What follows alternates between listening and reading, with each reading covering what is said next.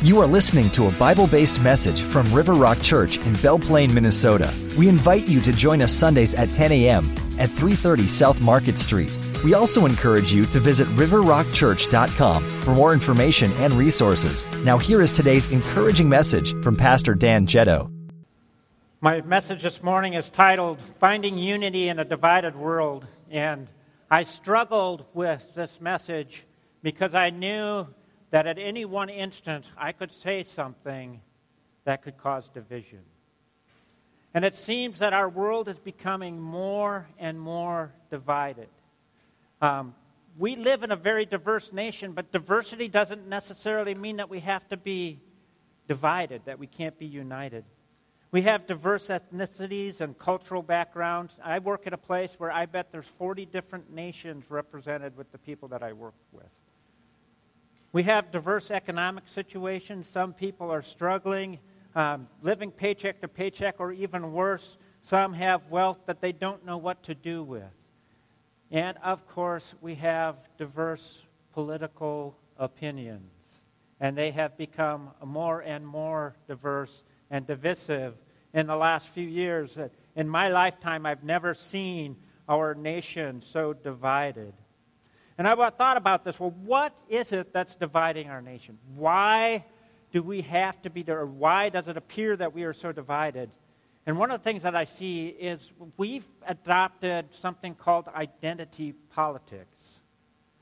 And it is focusing on one group's desires and needs, and sometimes at the expense of another group's needs. Race, racial discrimination has raised its head again, um, putting oneself, in their own mind anyway, as being better or more important than somebody else because of the color of their skin or the country that they came from is dividing our nation. Uh, how many Vikings fans do we have in here? Okay. Everybody else is separate from the Vikings fan. I, I, know we have some Packer fans here, probably some Bears fans, and some other things. Uh, I'm, I have chosen not to watch football because of a divisive thing that is happening on the football field, and it's because partly because of my veteran status. I, I, I cannot watch that. So, what is causing this? And what we find is that what causes division is a selfishness and a self focus. So think about this. Unity happens when there's a greater cause that's outside of ourselves that we can come together for. Division happens when we start to focus on me and my desires only. Paul recognizes this, and, and, and he says this in, in Philippians 2 3 and 4 Do nothing out of selfish ambition or conceit but in humility, consider others more important than yourselves. Everyone should look not only to his own interests, but also to the interests of others. He too recognized that our selfishness can divide us. And to prevent this, we need to consider the interests of others.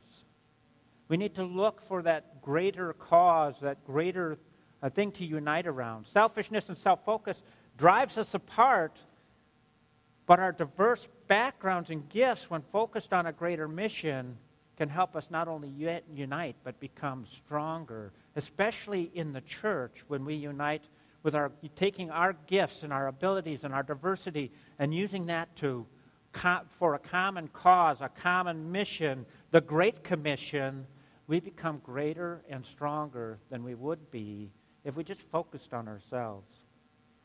I've chosen a passage from Ephesians chapter 4, um, uh, verses 1 through uh, uh, 16. And it says this Therefore, I, a prisoner, uh, therefore, I, a prisoner for serving the Lord, beg you to lead a life worthy of your calling, for you have been called by God. Always be humble and gentle, be patient with each other, making allowance for each other's faults because of your love. Make every effort to keep yourselves united in spirit binding yourselves together with peace, for there is one body and one spirit, just as you have been called to one glorious hope for the future. There is one Lord, one faith, one baptism, one God and Father of all, who is over all, in all, and living through all. However, he has given each one of us a special gift through the generosity of Christ. That is why scriptures say when he descended to the heights, he led, crowd of, he led a crowd of captives and gave gifts to his people. Notice that he says he ascended. This clearly means that Christ also descended to our lowly world. And the same one who descended is the one who ascended higher than all the heavens so that he might fill the entire universe with himself. Now, these are the gifts Christ gave to the church the apostles, the prophets, the evangelists, and the pastors and teachers. Their responsibility is to equip God's people to do the work and build up the church, the body of Christ. This will continue until we all come to such unity in our faith and knowledge of God's Son that we will be mature in the Lord, measuring up to the full and complete standard of Christ. And then we will no longer be immature like children. We won't be tossed and blown about by every wind of new teaching. We will not be influenced when people try to trick us with lies so clever they sound like the truth. Instead, we will speak the truth in love, growing in every way more and more like Christ, who is the head of his body, the church. He makes the whole body fit together perfectly.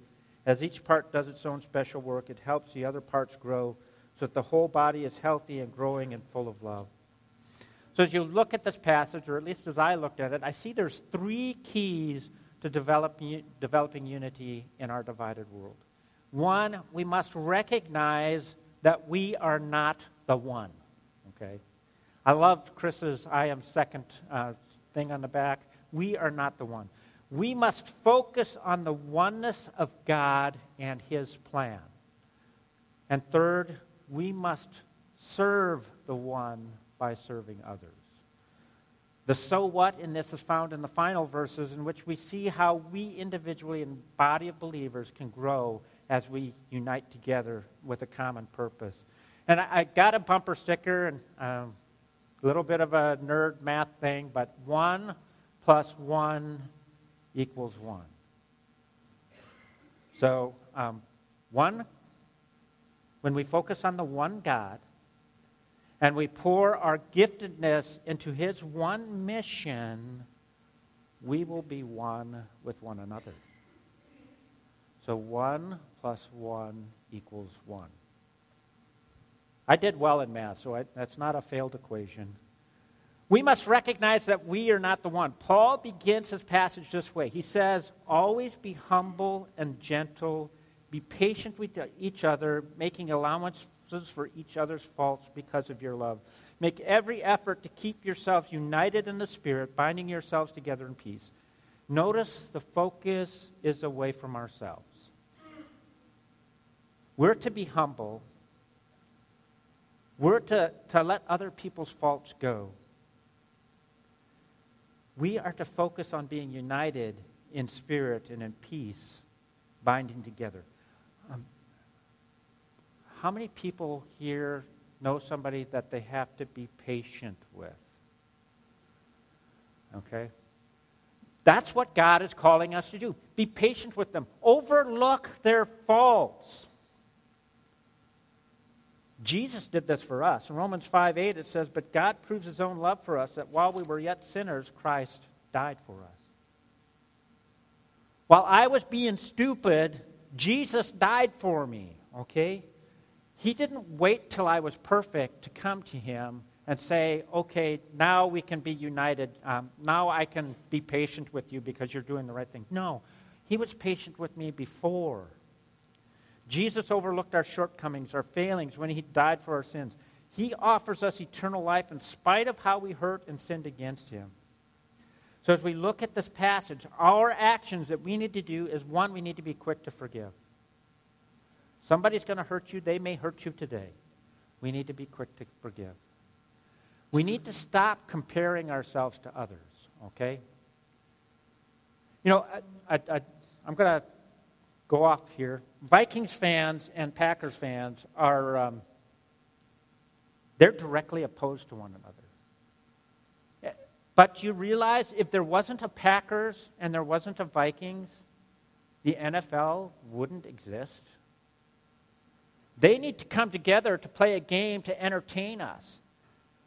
If there was only Vikings, watching football would be boring. Every play is a touchdown, okay? We can't do that. We, we need to stop comparing ourselves to others. So I'm not any better than the next person. My faults are different than your faults. So when I overlook your faults, please overlook mine. Okay? Um, and we need to love at all times. And when we think about love, love is seeking the highest good for the person that we're loving. It's not always doing what they, we think that they want. It's doing the things that are best for them. That's loving them. Which means sometimes we have to do hard things. We have to say no. Or we have to tell them that that is not correct. But that's part of this thing is we're not focused on ourselves. We're trying to bring them up to their best good. That will help promote unity. Paul writes in 1 Corinthians 13, 4 through 7, and everybody who's married heard this at their wedding probably. Love is patient, love is kind, love does not envy, is not boastful, it is not arrogant, it is not rude, it is not self seeking, it is not irritable, and it does not keep a record of wrongs. Love finds no joy in unrighteousness, but rejoices in the truth. It bears all things, believes all things, hopes all things, endures all things. When we become self focused, we are easily offended, and we tend to blame others or strike out at them. And that brings neither peace nor unity, which Paul is asking us to have in these verses that we just looked at. Romans 15, 5 through 7 says this Now may the God who gives endurance and encouragement grant you to live in harmony with one another according to Christ Jesus, so that you may glorify God the Father of our Lord Jesus Christ with one mind and one voice. Therefore, accept one another just as Christ also accepted you to the glory of God. So we need to lift others up. We need to not be the one. We need to let others be the one, and we need to let God be the one. And we must recognize that this life, our purpose, in this life, our purpose is not about us. We are not the one. He is the one. We are called to glorify the one in unity. Now, secondly, we need to focus on the oneness of God and His plan. And the passage continues For there is one body, one Spirit, just as you've been called to one glorious hope for the future, there's one Lord, one faith, one baptism, one God and Father of all, who is over all, in all, and living through all. We are not the one. God is the one, and oneness and unity are only found in Him. So I want to find unity. So if I, we want to find unity, we must focus on the source of all unity. So one body, the church of Jesus Christ. I'm not talking about River Rock. I'm talking about the church universal. All believers together, the church of Jesus Christ. The church is God's appointed instrument to take his love to the world. He's not asking anybody else except us to take his word to everybody in the world. It's the church's job. One Spirit, the Holy Spirit, God, the third person of the Trinity, the gift given to believers who who lives in us and gives us power to be his witnesses to the world. So the one body has this one purpose to take the message to the world, and we've been given one spirit who empowers us to do that. It says in Acts 1:8, "But you will receive power when the Holy Spirit has come on you, and you will be my witnesses in Jerusalem and all Judea and Samaria and to the end of the earth." We are empowered by the one to do his one mission one Lord, Jesus Christ, our Savior, the second person of the Trinity, to whom all authority has been given. He is the Lord of lords and the King of kings. Matthew 28, Jesus proclaims, He says, Jesus came near and He said to them, All authority has been given to me on heaven and earth. There is no one else who has greater authority than Jesus Christ. So if we want to look to the one authority, that's the one to look to. If we want to obey the one authority, that's the one to obey. If we want to be like the one authority, that's the one who we should be mimicking. One faith, faith in the gospel of Jesus Christ, the only way to the Father. John 14, 6. Jesus told them, I am the way, the truth, and the life. No one comes to the Father except through me. One way. And the one way is the one God the one true God, Jesus Christ. 1 Corinthians 5 3 and 4 says, For I have passed on to you as most important what I also received. This is Paul. that Christ died for our sins according to the Scriptures, that he was buried, that he was raised on the third day according to the Scriptures. This is the gospel message. This is the one message. This is the one way to have faith in Jesus Christ, to trust in his death as a payment for our sins, to believe that he was resurrected, that he's coming again, and someday we will live with him for eternity. One baptism.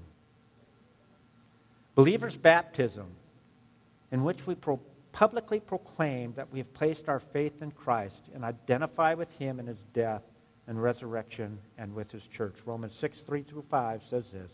Or, or are you unaware that all of us who were baptized into Christ Jesus were baptized into his death? Therefore, we were buried with him by baptism into death, in order that just as Christ was raised from the dead by the glory of the Father, so we too may walk in a newness of life.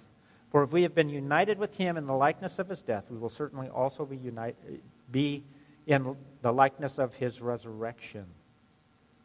So there's only one baptism. Now, I was baptized as a baby. I had no decision in that. Um, and I think that was probably by sprinkling because of the church that I went to. And, and so somebody sprinkled waters on. I didn't make, it, didn't make any proclamation there. I, I probably cried, if anything. Um, the, the believer's baptism is where we come and and we're immersed and we give testimony that we have decided to follow Jesus, that He is my Savior. I'm going to follow Him, identify with Him. In some places in the world, that will cause you to be ostracized, as I shared this morning in Guinea, that people are disowned when they get baptized. There's one baptism. One God and Father of all, the first person of the Trinity, God the Father. The passage says that He is over all, in all, and living through all. Now, this part of the passage begins with the word for. So that means there's a reason. This is why. So Paul is clearly saying the reason we don't focus on ourselves is because there is one who is over and above us and deserves our attention. So we, we humble ourselves. We, we unite in peace. We unite together because there's a God who is one and He deserves our focus. We need a single point of focus if we're going to live in unity, and that focus needs to be God. Unity requires a single focus, but unity is not uniformity. Okay? So it's not all of us being exactly the same. Christians and Christ followers are not supposed to be some sort of mass produced stamped out automatons. You know, take the big cookie cutter. Boom, boom, boom, they all look like Rudolph the reindeer. You know, throw them in the oven. No, that's not what we're supposed to be. We're supposed to be different. God created each one of us uniquely. But when we come into relationship with Jesus, He needs to sit on the throne, and each of us have to let Him be the focus of our lives, of our priorities. And when we do that, we will be united. When I counsel people about marriage, there's an illustration of a triangle. And you have the husband and wife at the base of the triangle, and you have Jesus at the top. And as each grows closer to, the, to God, you know what? They grow closer together. And that's really the way this is supposed to work. All of us working to grow closer to God, focused on Him, and we will grow closer together. We will grow in unity. When my worship team gets up here and plays, we have a single focus. So um, if we don't all focus on the same song and the same measure at the same time, wouldn't that sound wonderful?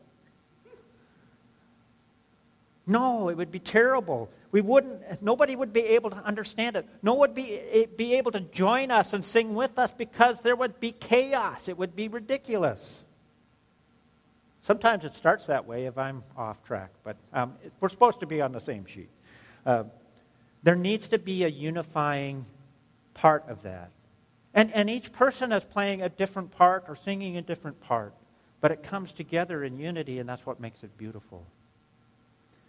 When we find ourselves di- divided, one of the questions we need to ask is where's my focus? What am I focusing on today? If I start to find myself drifting away, especially in the church, I need to ask myself, did I lose sight of God and am I serving myself instead of Him? So, how do we keep our focus on the one? And, well, we have to make him a priority. We have to make his word a priority, and we have to make his mission a priority. Now, I want to show you this banner over here. If you look at the bottom, it says, Live life well. River Rock Church, live life well. Well, the well has a meaning. This is something that we can rally around as a church. W, how will we worship God today? W is for worship. Worship is not just a Sunday activity, though. Worship is how we live. Colossians 3:17 and whatever you do in word or deed do everything in the name of the Lord Jesus Christ giving thanks to God the Father through him. E for encouraging. How will I encourage today? How will I share Jesus or his word with others today? And and in uh, Colossians 3:16 just before the verse I just read says let the word of Christ dwell richly among you in all wisdom teaching and admonishing one another through psalms hymns spiritual songs singing to God with gratitude in your heart. You have to have the Word of God living in you to do this. And we need to start getting into God's Word so that we can encourage others. Learning. We need to be growing in our knowledge of God and in His Word. The fear of the Lord is the beginning of wisdom, and the knowledge of the Holy One is understanding. Proverbs 9 and 10. We need to be learning, loving. L. We need to love one another. It is the commandment that Jesus gave to his disciples before he left this world. And he says this I give you a new commandment love one another, just as I have loved you. You are also to love one another. By this, everyone will know that you are my disciples if you love one another. When we love like this, the world will know that we are his, that we are united with Jesus Christ, that we are focused on him. We must focus on the oneness of God and his plan. But then we must direct our diverse abilities to serve Him by serving others. We must serve the one by serving others.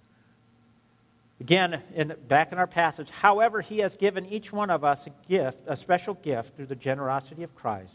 Now, skip down to verse 11. Now, these are the gifts Christ gave to the church the apostles, the prophets, evangelists, pastors, and teachers their responsibility is to equip God's people to do his work and build up the church, the body of Christ. This will continue until we all come into such unity in our faith and knowledge of God's Son that we will be mature in the Lord's measuring up to the full and complete standard of Christ. Now, I cut out verses 8 through 10, and, and I want you to understand what those are. So, when it talks about um, he took captives and gave gifts, that is referring to a passage in Psalm 68 in which it was talking about a conquering king would frequently, when he would conquer a, a, people, he would take those people away and he would give gifts to his own people. Now, what Paul is alluding to, and it comes in more in verses 9 and 10, is that Jesus has conquered his enemies, and Paul is saying, I am one of those enemies. And yet Jesus has done it differently. He's not given gifts to the, the, his people, he's given them to his enemies, me. And, and when it talks about, you know, and the fullness of Christ will be experienced through, through the whole universe. That's what Paul is saying. But we have been given different gifts with a purpose. This passage doesn't list all the gifts, but the principle would apply to any talent, any ability, any spiritual gift that is given. They are not for us, they are for serving Jesus' people and serving others, serving his church. Pastor Chris and I have the gifts of teaching and pastoring. So the gift of teaching is to take the word and give it to you. The gift of pastoring is to care for people. That's a pastor is the shepherd. He guides and to, and to care. We are called to teach and to equip the church. Now, I'm, I would be a pastor whether you called me pastor or not, because God has made me a pastor. It wouldn't matter if I was just sitting out there, I would still be a pastor, because I, God is calling me to, to, to care for people. And I do that a lot through my small groups. If you read 1 Corinthians 12, you'll find that all of us are, are uh, the body of Christ. A common theme for Paul to describe how all our diverse abilities and gifts are supposed to be employed in, as a single unit. Uh, I've said it before that if you have a body that's detached and separated, what you have is a crime scene, okay? That we need to be a single unit working together, and that's what uh, we're called to do. For those of you who are motorheads, I want you to think about this in this way. Um, if I have an engine, an engine has hundreds of different parts. You've got pistons, you've got rings, you've got bearings, you've got crankshafts, you've got uh, oh, timing belts, you've got valve trains and, and cams on, for the valves. You take any one of those parts out, that motor does not run. And, and if you're not, not a motorhead, I want you to try this. Well, actually, I wouldn't recommend it, but you can try it if you want. Before you leave to today, take one spark plug out of your engine and drive home. It will get you home, but it won't be the drive that you expected. For one thing, it's going to be noisy because I've shot a spark plug out of my engine, and you hear the, that explosion that's supposed to be happening with the piston cylinder uh, underneath the hood. We need to work together. Everybody's gift needs to be employed in the church so that we can be built up, so that we can become stronger. We need to discover and use our gifts. Um, again, 1 Corinthians 12 and 14 have a more complete list of gifts. Um, one of the things you can do is just go and read those and see if any one of those kind of click with you. You, you know, that's kind of what I like to do. I, I want to try that. Uh, that's one of the ways that you can begin to, to try and fit in your gift.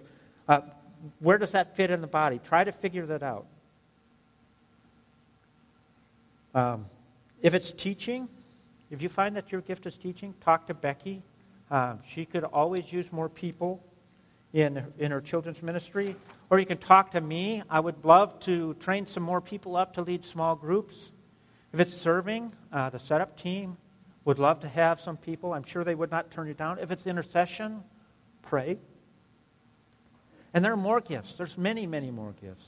And if you're not sure what one it is, there even on our we have a great tool called rightnowmedia.org, and there is a study by a, a pastor named Chip Ingram. It's called Your Divine Design. And, and, if you want to go and try to figure that out, it's about seven sessions. Um, you can download the, uh, the participants guide, watch the videos. They're about 30 minutes long. And it'll be a way for you to, to discover your gift and maybe uh, decide how you need to plug in. When we are all serving the one, Jesus, by serving one another, we as individuals and as a church will reap the promises found in this passage. And I'm going to go down right at the end of the passage. It says, This will continue until all come to such unity and faith in the knowledge of God's Son that we will be mature in the Lord, measuring up to the full and complete standard of Christ. Then we will no longer be mature like children. We won't be tossed and blown about by every wind of new teaching we will not be influenced when people try to trick us with lies so clever they sound like the truth. Instead, we will speak the truth in love, growing in every way more and more like Christ, who is the head of his body, the church. He makes the whole body fit together perfectly as each part does its own special work. It helps the other parts grow so that the whole body is healthy and growing and full of love. So if we do this, we focus on the one and employ our gifts for the ones to, to, in, the, in, the, in our God's plan, we will grow in Christian maturity, each one of us as individuals. Our lives will begin to reflect the fullness of Christ. You see that in verse 13. We won't get thrown off our track or confused by the lies that Satan uses. That's found in verse 14. We will speak the truth in love, becoming more like Christ. Verse 15. We will find our place in the body, and Jesus will be able to use us to complete the work he has prepared for us. And we will grow both individually as as a church, being filled with his love. The path and the promises of unity are found in focusing on and serving the one true God, Jesus Christ. In what ways will we work together in doing this? I can't wait to see what God can do with this church if we will become united in using all of our gifts to further his kingdom. Let's pray. Dear Lord Jesus, I thank you for this morning. And Lord, I thank you that you are a God of unity who wants to bring us together, Lord, to fulfill your plan. And I thank you, Lord, that it's not about me, but it's about you. And I pray that everything that we do today and for the rest of our lives, Lord, would be about you. I ask this in Jesus' name. Amen. You've been listening to a message from River Rock Church. River Rock Church exists to help people of all ages connect to Christ and live well lives. W stands for worshiping, E for encouraging, L for learning, and L for loving. God wants you to be well. We meet 10 a.m. Sundays at Chatfield Elementary School on 330 South Market Street in Belle Plaine, Minnesota. Visit riverrockchurch.com for our latest news and to access resources to help you and the people you care about live well lives.